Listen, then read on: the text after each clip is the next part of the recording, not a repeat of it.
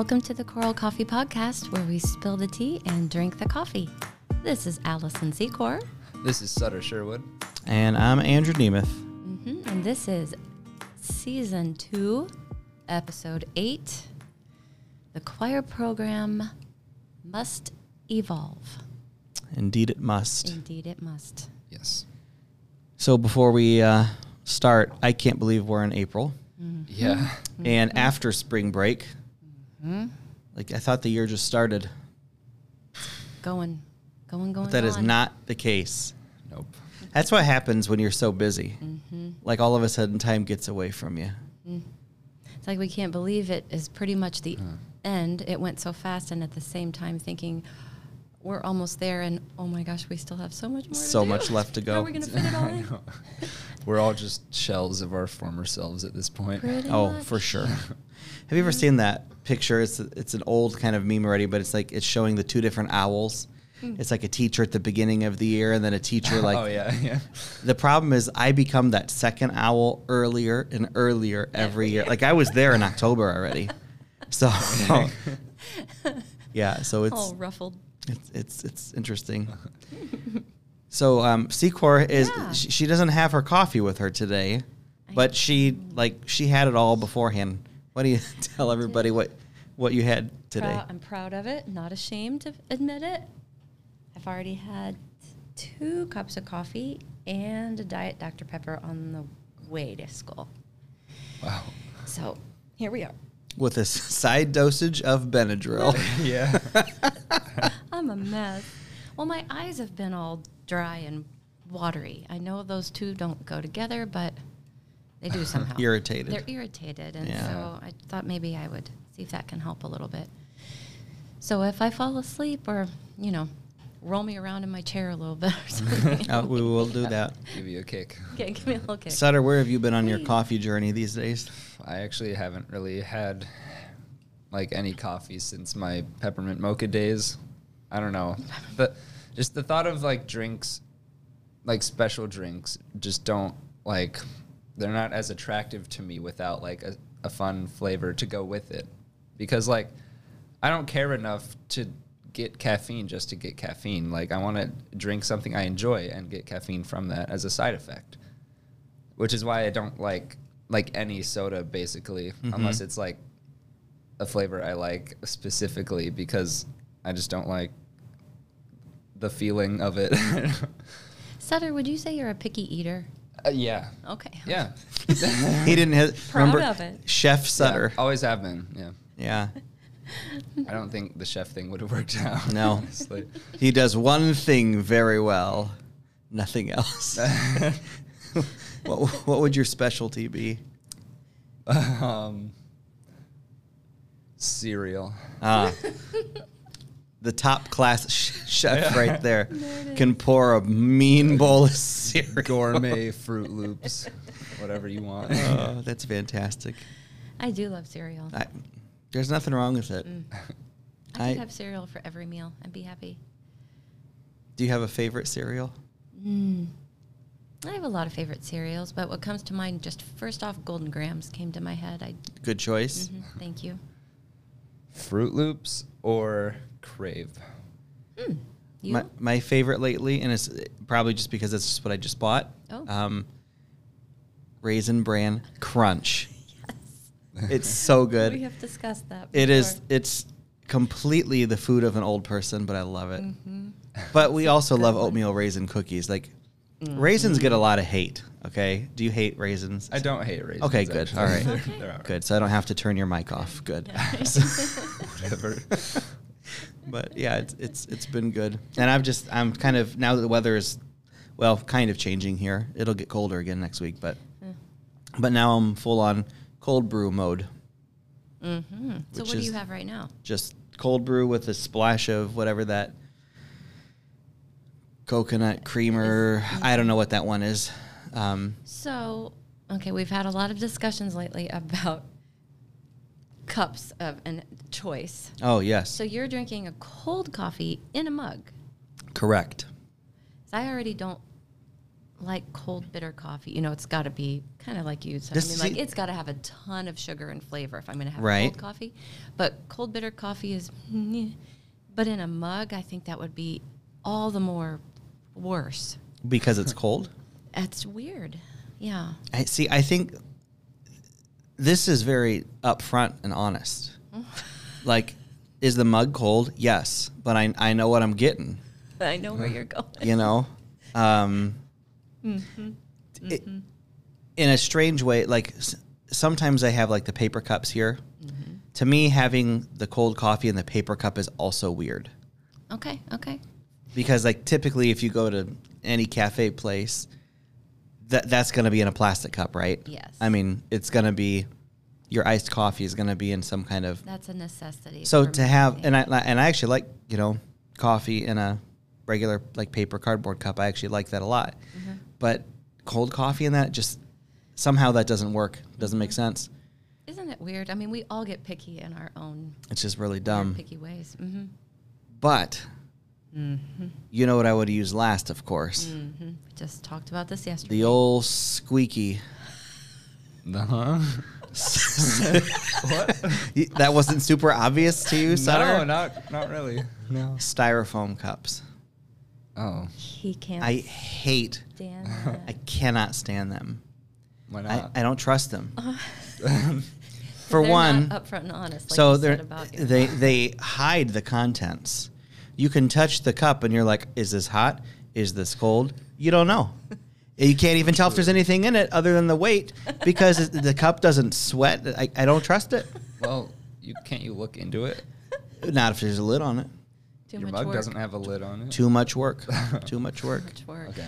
Uh, I also, I told you, I also just don't like the idea of just styrofoam just being around a million years from now also because yeah. of a cup yeah. that I enjoyed. That is good. So from an environmental standpoint, I don't like it either. But, all right. But, but you do like styrofoam. I, I kind of crave it a little bit, yeah. You crave styrofoam? No, oh, no, no. This is legit. We you, specifically went to a gas station yesterday. I... I went when we picked up our Lord of the Rings T-shirts. We picked those up, and I specifically wanted to stop at a gas station that would have the styrofoam cup. I mean, I look, I seek it out. So just a bunch so, of ice okay. and and the pre- like the precious to her is a big like a big old forty-four ounce. Mm-hmm, mm-hmm. I was thinking she meant. Craving as in like wanting to eat the styrofoam, oh, like chewing the styrofoam. We haven't had that discussion yet either. I was, I was going to accept you. Okay, was, thank you. I was gonna be like, yeah, it hasn't gotten to that level. So, yet. Is there anything that you don't like in in that type of a cup? I mean, hot, hmm. cold, soda, coffee, uh, water. I guess I guess I haven't really thought about that, but it. But what I do like specifically is just a whole bunch of ice in. And I do see a cute little side note. When I tried not to drink any soft drinks for a good year, I didn't at all. Super proud of myself. And Kenny helped me with that by, he went to a gas station and bought this huge tower of a bunch of big, the biggest styrofoam cups for me to have as a backup to just put water in with ice because it made it feel like a treat still to me and like I was, I could pretend. And so it helped me on my whole journey and I drank a lot of water. But I had kind of an endless supply of styrofoam cups. If I do that now, I'll hide all of that from you, Andrew. Uh, they're fine. I I just, I don't know. I just don't, I don't like them. Like, it's one of the things that I hate about Chick-fil-A. I'm like, oh, I'm going to get that styrofoam oh, cup. Oh, they have yeah. a, you're right, they I'm do. Like, I'm not going there. Oh, yeah. That plus I don't feel like waiting for You'll thirty cars up. At nine thirty p.m. for a dumb chicken sandwich. It's good, it ain't that good. Um, yeah, that drives me crazy. But in a strange way, the thing also that the she, well, yeah. the Secor found strange is that I I like the condensation on, on the cup. Like you get the plastic cup, you know, you put the ice and your beverage in there, and all of a sudden it's like dripping. And I like that. I'm like, I know exactly what I'm getting. That's the part that you crave. I, I do. I en- I enjoy. It's a it's a very fun, transparent process. Huh. It's not hide anything from me. Yeah, and then take it even. Then the real disaster. Well, and then the big debate, of course, now is straws, right? Yeah. Now I'll be honest, I like I like straws. I don't I, I don't have super strong feelings one way or another. But I also kind of like the paper straw. He actually really? likes it. What, what did Megan, our student teacher, what did she say yesterday in reaction to that? She was... I think she wanted to know if I was a serial killer. That is what she said. It is true. I mean, there is... Uh, she was that offended the, by the, it. The latest study, I remember it was something like maybe ten percent of people like a ten, like the paper straw. I just kind of like it. I'm like, yeah, it's different. But I like anything that's a little different. Yeah. Um, yeah, you do. I mean, at first I just... You kind of think, okay, some people can tolerate it. Okay, whatever. But, like, to actually say you like it. Yeah. I've got a stack of them in my car. You do not. I do. They're in the glove box. You and ten percent? Okay. I sure do. Okay. Well, it's not hard to come by when nobody buys them. Yeah. So. Yeah, but, but, like, you know, a lot of restaurants now, they don't. And to me, that's not really even an environmental thing. I just kind of like it for a change. I'm like, yeah, all right, sure. Paper straw. Now, I will also say they're not all created equal. Like, because some of them you take one sip and they immediately fall apart and it can't be used as a straw again. Right. Now, that's dumb. Yeah. Yeah. But, no, the straw, there are some hardy straws that I'm like, yeah, this this lasts. Mm-hmm. This is good. Needs to function no problem with as that. a straw. But there are a lot of restaurants now that by default won't give you a straw. Mm-hmm. You have to ask for them. Mm-hmm. Does that, so are you the, like, will you ask for a straw in, in that case? Oh, yeah. yeah. I wouldn't. I mean, I think it's, it's probably gross to just, like, sip from the cup, not knowing if it's eh. been cleaned, but, like, it's probably been cleaned. I see, if I'm at a place that doesn't have, like, I don't, then I just wouldn't ask for it because I don't, I just don't yeah. care that strongly about it. Yeah. Um, although, come to think of it, if I go to a restaurant and they, like, if I'm at a place to eat and they pour my drink in a styrofoam cup, I will, next time I will purposely make a point to be like, can I have this in a different cup? I was about to ask, what I should give you a styrofoam cup? But nobody does that. No, like, because it's, it's, it really is just meant to be, it's, it's, it's a travel thing. I think they can be kind yeah. of fun though. Like, you could take a bite out of it while you're drinking. It's you like can. an extra little snack.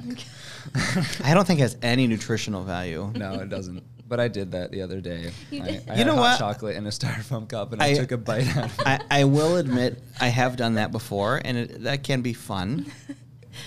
Uh, that's, to me, about it, the only... It, a good styrofoam cup has two uses. To take a bite out of it and to play your your cup up game. That's oh, it. yeah. That is but yeah. to actually game. drink from it, no. Somebody missed the mark there. It's not supposed to happen. What about styrofoam straws? That's not a thing. It could be. It's not. Oh. You don't know it. The texture, like that, the straw would have to be like massive. Yeah, it would have to be right. a thick straw. Yeah. Uh, you definitely but I also said that we don't like, um, and we did agree that we don't, like, it, and again, it, it's not just from an environmental standpoint, but you know, like how they have like the reusable straws, right? Yep. I do not like the idea of like a stainless steel straw just because I also am a frequent ice chewer, so I'm afraid that I, I would bite on the straw mm-hmm. and then crack a tooth or mm-hmm. something. Yeah, I need something that gives back a little bit, you know. Yeah, right. And that there's there's no room for error. uh, okay, so yeah. I've got to tell you something, okay. um, and I I meant to tell you yesterday and then I forgot, so I'm going to tell you now uh, on the air. Oh, great. So okay, and I'm gonna. This is a little bit of a quiz for Sutter. All right. Okay. If Secor and I are both drinking our iced coffee, same size, doesn't matter the material of the cup, what it's made out of, who finishes their coffee faster? Secor. Why do you say that? Every time I come into class at the end of the day, you still have coffee left over in your mug on your desk. Every single time. It just sits there. Yeah, doesn't really matter if it's hot or cold. So there all day. I just happened, a complete coincidence. I almost sent it to you, but then I thought, no, I need to tell her in person. Okay.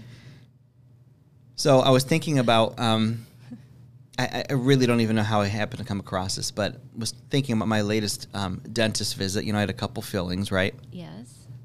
So there was this study talking about how people that drink coffee all day long, or even just sip on it all day long, mm-hmm.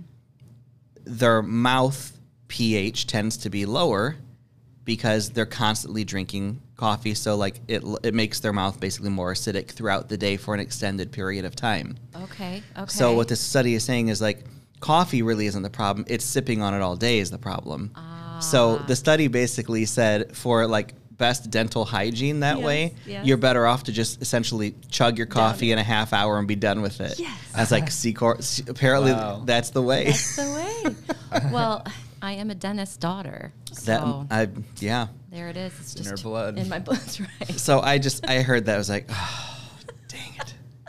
That's awesome. Because I, like, I might think, even if I go to coffee with friends, like, I mean, that is a three-hour affair. That is not a thirty-minute, you know, I just like to take my sweet time. And basically the thing said, like, when you're, because it lowers it to, like, five point five on the pH, and I'm not a scientist, but yeah. it, that's, you know, it's more acidic. And they're basically saying, like, when your mouth is that that low on the pH scale for, like, more than thirty minutes, that can start to, like, erode your enamel and things like yeah, that. So I'm like, that makes sense. Well, um. looks like I'm going to have to start learning how to, uh, so you're going to have to write me mm-hmm. uh, a, a step, a guide guidebook mm-hmm. on mm-hmm. how, how I can do this oh, I, I'm without styrofoam. I'm a pro. Okay, we can do this. Okay. Yep. Mm-hmm. Sidebar, the other thing that I don't know if we've talked about, it's kind of like ceramic, but I actually really do like, even though I only have one cup like it, but I really like a just a glass mug, like a glass coffee mug, mm. hot or cold. Huh. Mm. Mm-hmm. I do feel like it insulates a little differently than the ceramic one does. Yeah, I. Yeah, I don't think I really am a fan of that. I feel I like, like I've a seen good you hearty mug. I do, I do too, mm-hmm. but I'm, I'm like it kind of looks very classy and. Mm-hmm. Oh, speaking of classy. It does look classy. Speaking of classy. Speaking of classy. Yes. You know what we did in March?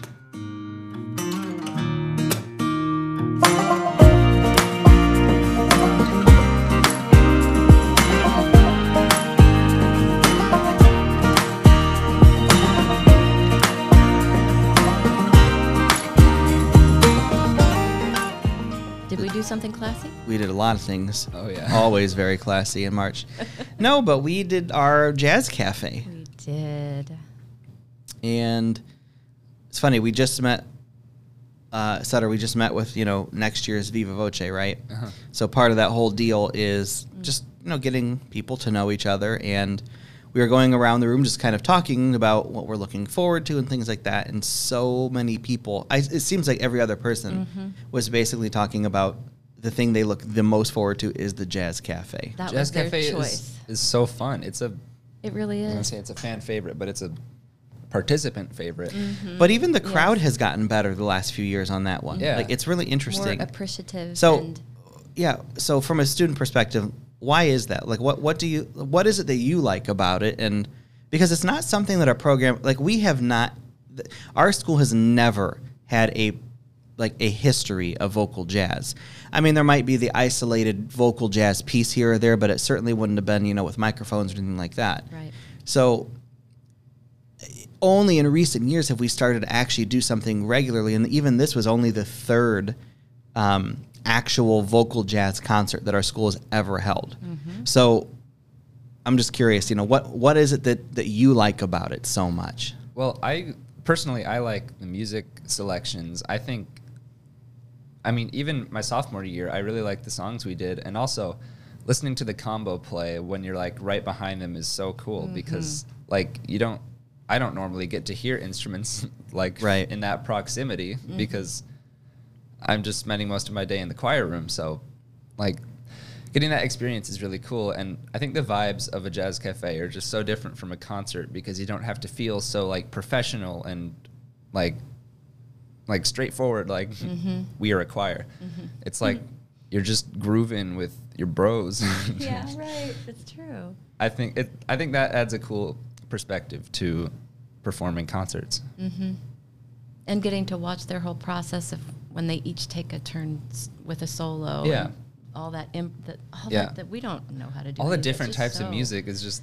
It's mm-hmm. such a cool variety to sing too, and yeah. I I really like the songs this year, especially. Mm-hmm. Um, The the flash, bam, that yeah, one. That f- was orange colored orange sky. Orange colored sky. I forgot the name. Mm-hmm. Yeah, I will say I I was a lot more inspired to intentionally choose different styles, um, basically because of Mark Yunt, mm-hmm. um, who we brought in, um, fantastic jazz educator uh, in, in southern Indiana. Well, Martinsville, I don't know if that's yeah. southern Indiana. It is. It's south of Indy, right? Mm-hmm. Um, but I went to a summer session of his at our Indiana Choral Director Association conference yes. in June. And he gave a whole session basically just kind of like the vocal jazz one oh one. And what he was really talking about specifically were all these different styles and how if you go on, uh, I forget, uh, it might be, I think it's Anchor Music actually, you can actually basically choose and filter your music by jazz subtype, which is kind of interesting. So I purposely tried to find, th- there was more variety mm-hmm. this time than there was before because I learned a little more yeah. from Mark. Mm-hmm, sure. um, but I do. I also, I loved the music. I thought it was really great. Mm-hmm. That was a good variety. So, Allison, I'm curious then from your perspective, mm-hmm. um, you know, you had taught here before. You'd played piano. You taught, played piano, yeah. repeat, whatever. But you had, I mean, had you had much vocal jazz teaching or I- I- experience at all, I guess, really? No. No, I really hadn't. Just so, a little, a song here and there. So what is it that appeals to you? Mm-hmm. Like, what about that is something that you enjoy so much? Well, what's kind of a funny thing, it's one of those kind of things that, like, you when you don't know what you're missing. Like, I, I didn't know how great all of it was and how fun it was to perform and to learn until you, okay, give it a chance. You know how many times you just, eh, I don't know it, so I don't care, I don't like it. But give it a chance, and then the more that you do, and the more your ears get used to those kind of harmonies, and it just becomes a whole different level of fun that you didn't know existed. And it's just a matter of introducing it to people, I think, because, I mean, none of the students, I'd say most of you guys, hadn't had much experience with that, right? Yeah, no, probably not. And like my mom watching the video of us immediately when I said, oh, I want to show you a little bit of our jazz cafe. And she saw all the students just spread out across the stage and all these yeah. mics. And she said, how did you, you have that many kids involved in jazz that like to do jazz? And I'm like, well, it's just, yeah, we didn't before, but nobody knew, you know? Nobody's, uh, nobody's exposed to it. Mm-hmm. But you're right. I mean, you tend to not, you don't like what you don't know. Mm-hmm. In the same way, I mean, two years ago, Uh, before everything shut down, the very last concert we did was Viva Voce doing an opera chorus concert at Goshen mm-hmm. College, right? Mm-hmm. And when we first talked about that idea, everyone was like, we're doing an opera concert. Yeah. And like they just weren't happy about it at all. And then they did it, and that turned out to be one of their favorite concerts. Yeah. And it probably was their favorite concert all year. Mm-hmm. Because, again, now they're exposed to something that exactly they never get to do. And what a life lesson. Like, don't just, you know, dig in, immerse yourself in something, give things a chance, and you never know what you might discover in a whole bunch of different areas of life. Well, and that's kind of what we're talking about today is just how your choir program must evolve. Mm-hmm. You know, and I think about, this is my, what, twelfth, twelfth year, I think, here at Penn. I don't know. Probably. Something like that. Yeah. You know, and just, I guess, I just think it it's important to say that if you haven't, if you've been in a place for a while, It's it's your own now. I mean, this is our program. We've been here. Mm-hmm. You you need to find ways to make it like it. If you're not changing, it's stagnant, which yeah. means it's it's it's fading. Yeah. Mm-hmm. Um. You know what excites people twenty years ago doesn't excite people today. Mm-hmm. Uh. I, I mean, some of it could, but there ha- there has to be something that keeps it fresh and exciting. And the interesting thing with vocal jazz is it's it's a pretty old thing. But it's so hard, like it's hard to do. I mean, there are certainly a wide variety of levels with mm-hmm. it. But for your, your singers that really love harmony, I think that's the this, appeal of the vocal jazz because it's not just major and minor chords. Mm-hmm. All of a sudden you're getting these really complex harmonies mm-hmm.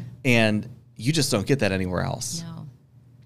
And it's so satisfying to sing. Oh, yeah. And the funny thing about the concert, I don't know if you remember me saying this, Sutter, is like, you don't have to have your music memorized for this concert. But I don't know if anybody actually used music for the yeah. concert at all. No. I think with getting it pushed back a few weeks. That also that helped. helped with that it. helped. Like, I think everyone was just like, they didn't want to use their music mm-hmm. in case everybody else didn't use their music and they were the only one up there. With and it. Right.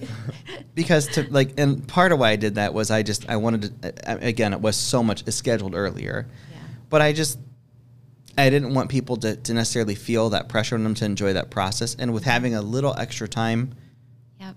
everybody had it memorized. It was fine. Yeah. It was totally fine. I think everybody just got to a point of feeling like, well, we've got it this far. Oh, I'd and, like to get this. Well, and then you're just so much more free to oh, move yeah. and to be expressive yeah. and, and to sing that way. Yep. And it's, um, I don't know, it's mm-hmm. really fun. The other thing that's really unusual, and this is something that we still need to work more on, mm-hmm. is what it's like to practice and to sing with microphones, because it's yeah. a very totally different thing from just singing completely acoustic. Oh yeah. Mm-hmm. Um, so like we started our concert with a piece by The Real Group, Bumblebee. Um, stupid, amazing group. Mm-hmm. Um, the Swedish group, they've been around for a while. It's just five of them, phenomenal. And we were kind of struggling to keep things together um, because it is, it's tricky and you really do have to, Uh, I mean, you've got to feel that together. And again, it's e- in some ways easier with five versus with thirty. Mm-hmm. But what we ended up doing is we just went back in our sections and we did that one completely acoustic without any microphones at the front. Yeah. And that seemed to help for that piece. Right. Um, but just to be able to know each piece that you're doing and what's the best way, how, what's our formation, what parts are you by, and have everything yeah. just change yeah. as your concert goes. What does this piece need? That's fun. But singing with microphones, it's it's different. And what I liked about that, too, is from an audience perspective, keep in mind, most of your audience, they're not trained musicians, right? Right. So all of a sudden now they're, they are visually seeing a difference, mm-hmm. which creates interest to them, and it just sounds different mm-hmm. to them. Mm-hmm. So not, I, I think that's the problem sometimes with choir concerts is you can sound good, but if everything is the same, mm-hmm. it can be incredibly boring. Yeah. And, and oh, go ahead. Well, so that, that's what I like about the Jazz Cafe is we just don't have anything else like it. Mm-hmm. And then even within that, the varieties, like even within one one number, like at that part in uh, in Deedles, where all of a sudden everybody's voice is changing that ring, ring on that, you know, that yeah. all of a sudden we go nasal to emulate the telephone sound. And so within a song, just to show your variety of vocal tones that you can use is fun too. And we were already kind of doing that, but when Mark really got us to do that a lot more exaggerated, that made it fun. And that just helped because that's somebody who who's done it for a much longer time. So again, like yep. how do you become the best? It's by surrounding yourself with the best, which is exactly why we had to invite him up. Yep, you know, so but cool. I learned a ton from him just in that one day. Oh yeah. Oh yeah. I I really enjoyed it. Mm-hmm. I don't know. So Sutter, does it feel different to you to sing with a on the microphone? Yeah. Um The, on our rehearsal day right before the actual concert, we were doing the microphones. Mm-hmm. Um, I was like, when I was singing, I felt like I couldn't hear myself. And then someone who was like walking in the audience, I think it might have been Chase, mm. um, he said he could hear me. And I was like, oh, God, what? um, but like he was like, no, it was fine. Like mm-hmm. it, it, you blended well. It was just like I could pick out your voice. And I was like, okay. But like, part of it is kind of like insecure, like not knowing if yeah. if your voice is sticking out because you can't always hear exactly how it sounds to the audience if you're singing in a microphone. And there's a bunch of people far away from you who are also singing in a microphone. They're gonna, the audience is gonna hear everything differently than you are. Yeah. Mm-hmm. Which that brings up the whole art of using monitors. For sure. And what yes. your vocalists are hearing about each other and what they hear of themselves, you've got to have that perfectly balanced. It makes a big difference. And so that's that's a challenge to Well, and it's something right. that I think you and we're still learning and experimenting with it. It's so but how I, to mix. I think what I would challenge everybody to think about is you don't have to know everything about vocal jazz to get started with it. Mm-hmm. You know, there are plenty of good crossover pieces mm-hmm. that can be done without microphones, like we've been doing, yeah. really. We're easing um, our way into it, and we're living proof of not knowing. And in our state doing. at um, I S M A, in fact, what I just learned is if you go to the jazz um, contest. There are no microphones for that. So that's still, it's a good way to kind of bridge. It's a way to approach the genre without going full on uh, into mm-hmm. it, you know. Mm-hmm. So we've been doing that kind of thing. Like you've been adding more more jazzy pieces. Yeah. So you mm-hmm. can say we're evolving. Look at that. You could say that. You mm. could, and you just did. Very good. Very good. But yeah, it's it's it's neat, and the. The, the interesting thing is where we are in the country. We're in the Midwest. We are we are completely in marching band and show choir territory. Mm-hmm. But yeah. pretty much nowhere else in the country is that Heavy. nearly as big of a thing as it is here. Mm-hmm. Like, yes, it exists, obviously, throughout the country, but the idea of that being present at every school is just not a thing, especially on the coasts. It's just not a thing. Um Now, vocal jazz, it's huge on the coasts. I mean, it's every almost every school has that. Mm-hmm. So it's just interesting how some of these things are territorial. And same thing even with marching band. Yes, they exist in every state, but nowhere has quite the density of it as the Midwest does. So it's just an interesting thing. Um, and again, I'm not I'm not obviously opposed to to show choir, but mm-hmm. there are there are you can reach a point where it becomes more about the visuals than the singing. And I, I'm not a fan of that. Mm-hmm. And that's also going on in the marching band world, too, mm-hmm. where if you look at a lot of the the true and true marching band people who've been around for a while, the old people, so to speak, the seasoned veterans, there you go. A lot of them don't like the modern shows because so much of it is reliant on the visuals and not just the sound. Mm-hmm. And I just think it's something you need to think about. Mm-hmm. But as far as getting started with the vocal jazz program, you know, as of this mo- moment, we don't have enough microphones for one-on-one. Right. We don't have our own microphones. We don't have a way to practice in our own classroom with that. Right. So we don't get to until the last second. You know, and but we've still been able to put on three specific vocal jazz concerts without sure having that experience. Mm-hmm. Um, now, that will change next year, actually, oh. because I just spent a lot of money. Yes. um, oh. So um, just spent eight thousand dollars, basically, on some, and that's not everything yet, but it, it will, it's a good way to get us started. Start. Wow. Part of what I um, I had Mark do when he was visiting us is when we actually had a little downtime, uh, I think it was during that fourth hour, mm-hmm. before our after-school uh, rehearsal.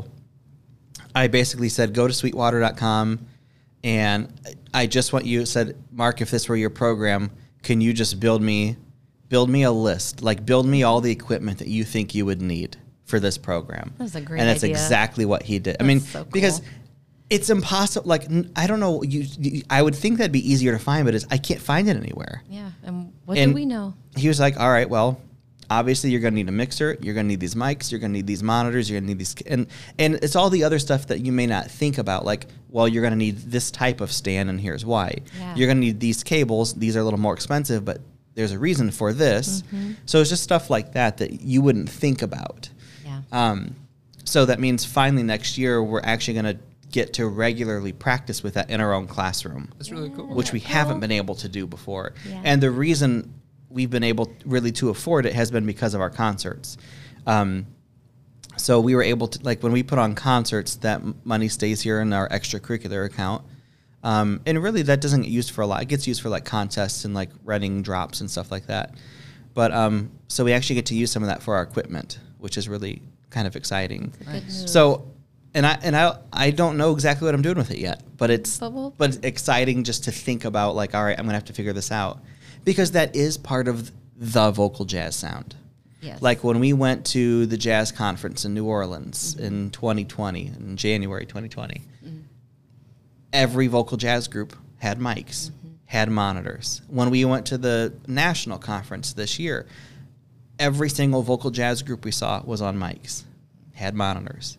Mm-hmm. It is the sound, like it, it is specific. It's, I mean, they can sing a cappella, but there are also things and nuances you can get from the voice that you can't get without the mic.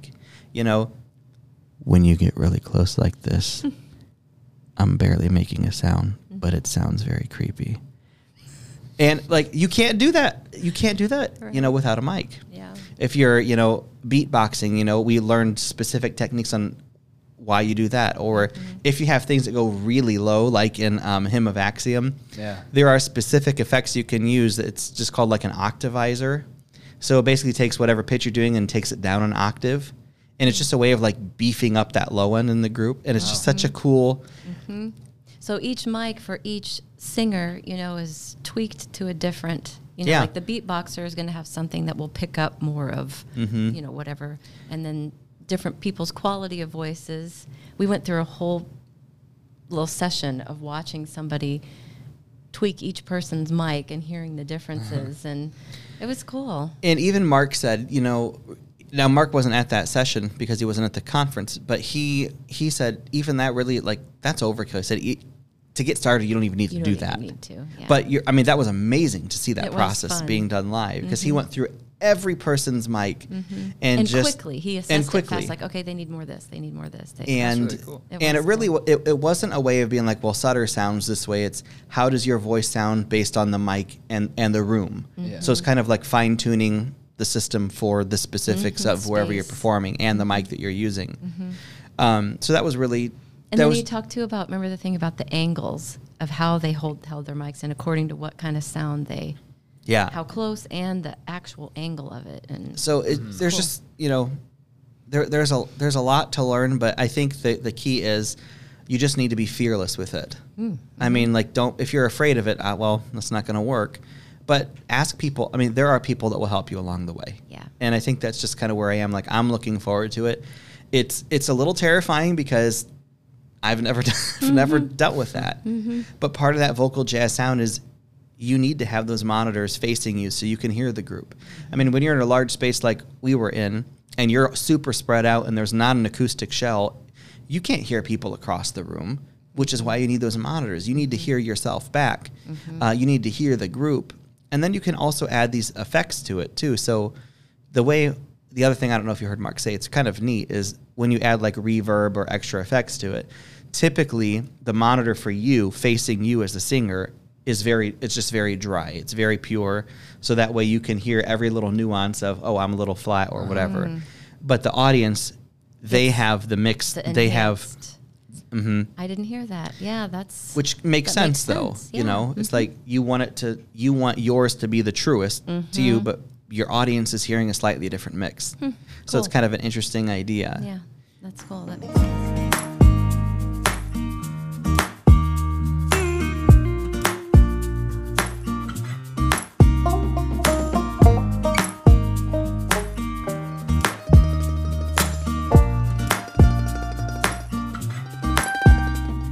The other thing that Mark and I had talked about um, was... for people that are intimidated about it, a really good bridge for this is pop a cappella stuff. Mm. Mm-hmm. Because when you think of groups like Pentatonix um, or anybody who's like them, I suppose, that's all done with a mic. Mm-hmm. Like, that's studio style. Like, yes, they can sing a cappella, obviously, without a mic, but in order to get some of the richness and the specifics of what they do, that's that's very much a microphone sound. Mm-hmm. Um, and I, I don't know, I think there is this, there is a little bit of this elitism within our field of like somehow that's less than mm-hmm. yeah, choral, but really, like, in order to do that type of thing, you have to develop a really good ear. You've got to be, you've got to be able to sing in tune, and you've got to be able to find these unusual intervals. So like, and how, do, how would that make you a worse musician? Right. And really, I think we're trying, we we should be trying to teach our students how to be versatile singers, not just to sing one type of music mm-hmm. well. Like, I think I think that era is gone, mm-hmm. and and for good for good reason. Like, I, the idea of just I do this one thing really well, like Sutter pouring his cereal. That's why he's not a chef, exactly. because he needs to learn how to make other things, you know. So. Pop a cappella is is a good introduction, and it can be a good hook for, and it also makes me think, because we haven't done much of that either. Mm-hmm. So that's something that ultimately, I don't know how this how this would look yet, but ultimately I, I would love to have a choir that is a dedicated pop a cappella slash jazz group, mm-hmm. which I think would be really cool because we just don't have that right now. Mm-hmm. But it could be a really interesting and great way to not only just recruit other people, but just have a better presence. Yeah. You know, and we um, can get a little glimpse of that with Shut Up and Dance. Right? Yeah. And it's just, it's kind of a neat little, I don't know. It's, mm-hmm. it's a cool idea. So, and because a lot of the foundation part of that, it's just like vocal jazz, but pop just means it's going to be a lot more standard chords. Yeah. I mean, really, it's not that different. Yeah.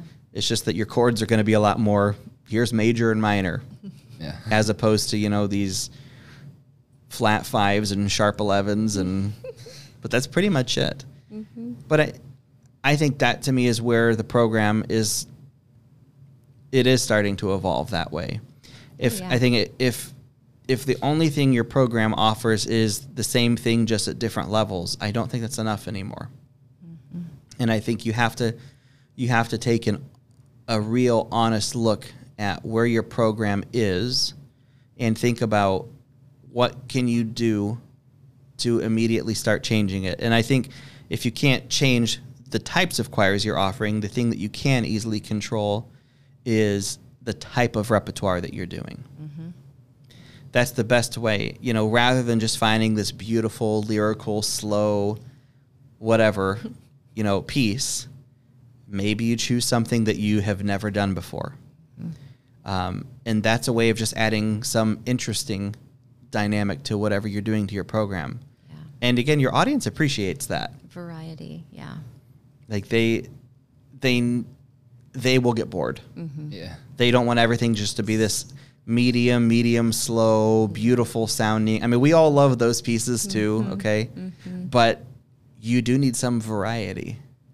You know, like I think about the, uh, what's the a cappella piece that you did before? Uh, the the Daemon, oh, yeah. Daemon Repetcalidus. Yes. It's such a strange piece, mm-hmm. but I love it. I do too. I mean, it's fast, it's intense, it's it's it's Latin, but it's not like nor- your, your typical Latin. Church. Yeah, it's not your church Latin. Um, no. So, but even that to me is like, in many ways, that's just a transition piece because that's mm-hmm. that's very much a a modern thing that's, mm-hmm. it, it adds, like the audience appreciates those things so much. Mm-hmm. Yeah, when you find a piece like that, it's just a gem, you know, like yeah. when you come across something that's unique and... Well, another thing about that one, too, it's so short. It's funny how it's just it, done. It, yeah. Just a little little bit of excitement there and over. Uh-huh. Well, but that add, you know, it's good to have short pieces, you know. Not less every, is more, right? Less is more.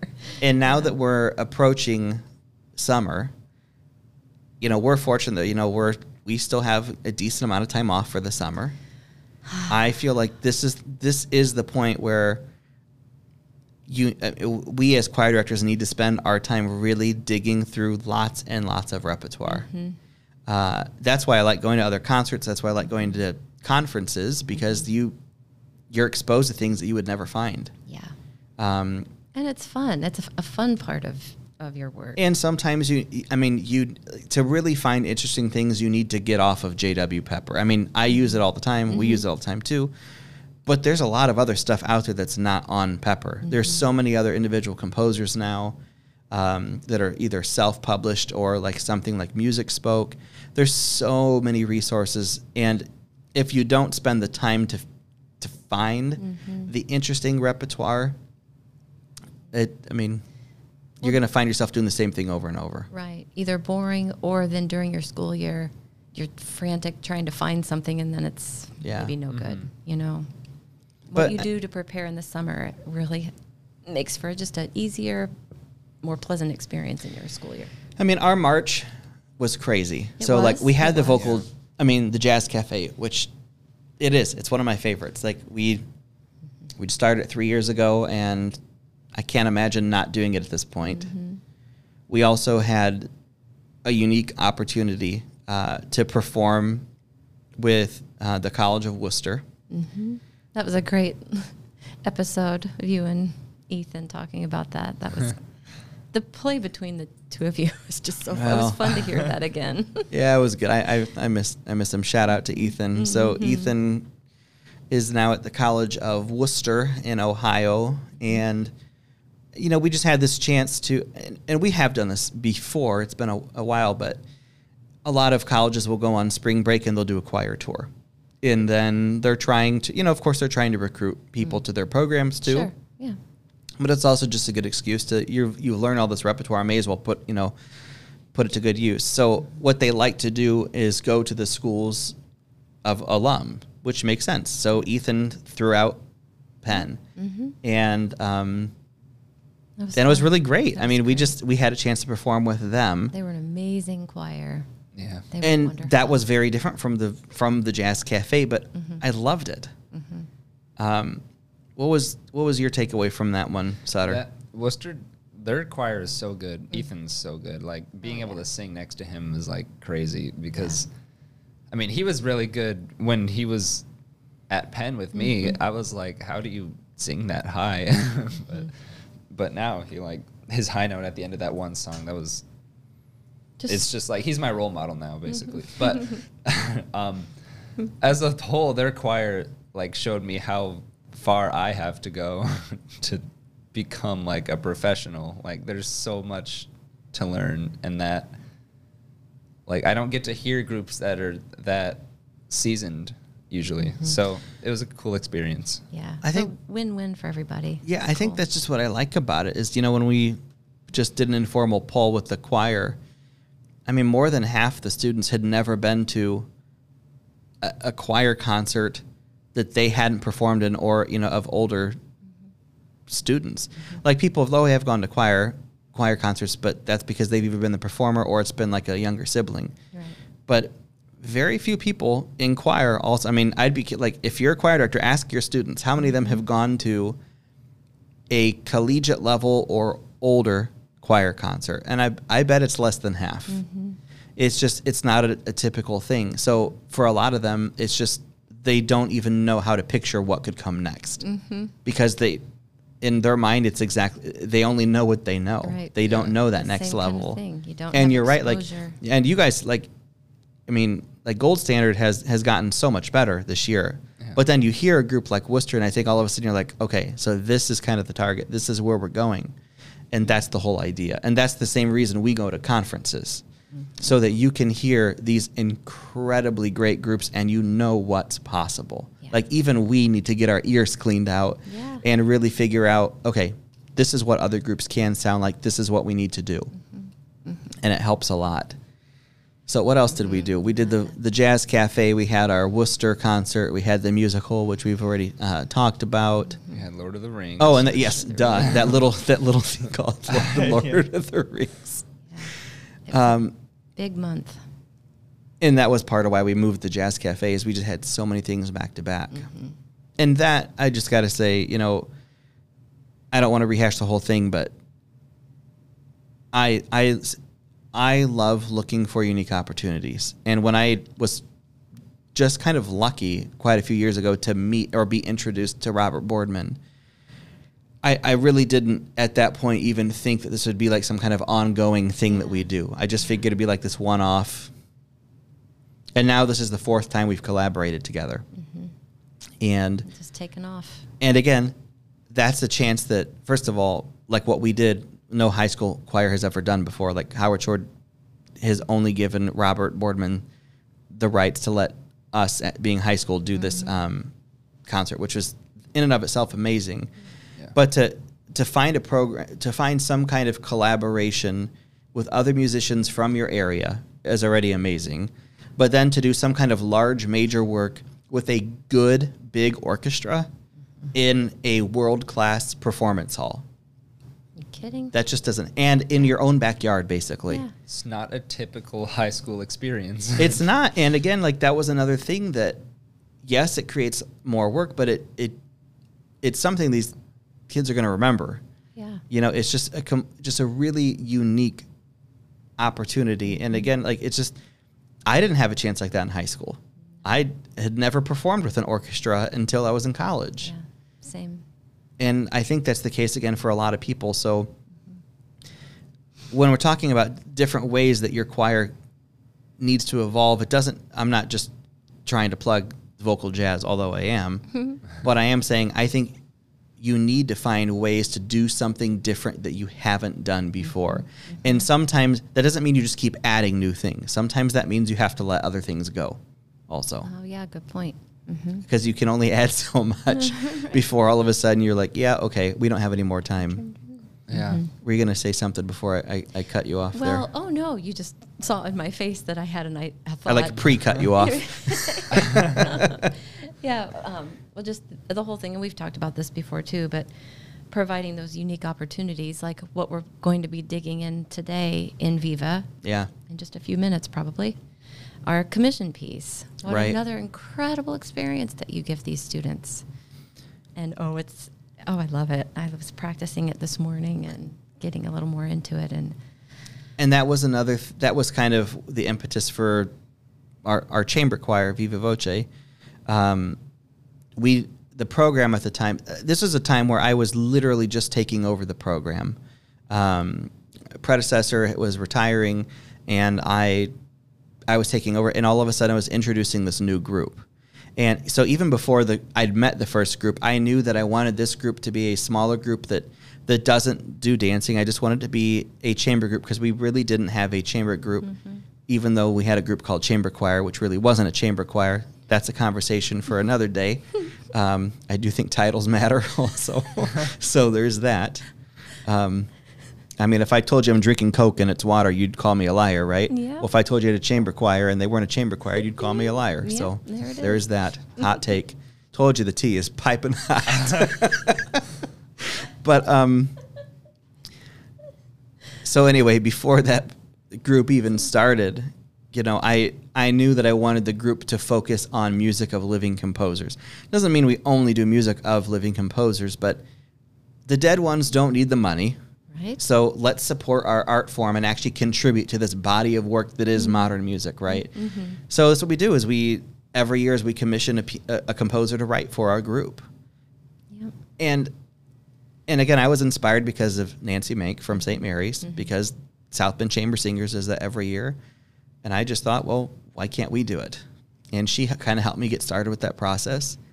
But it's really neat. So now this is, I don't know, the seventh or eighth year of Viva. I've lose track now. But every year we've commissioned a composer to write for us.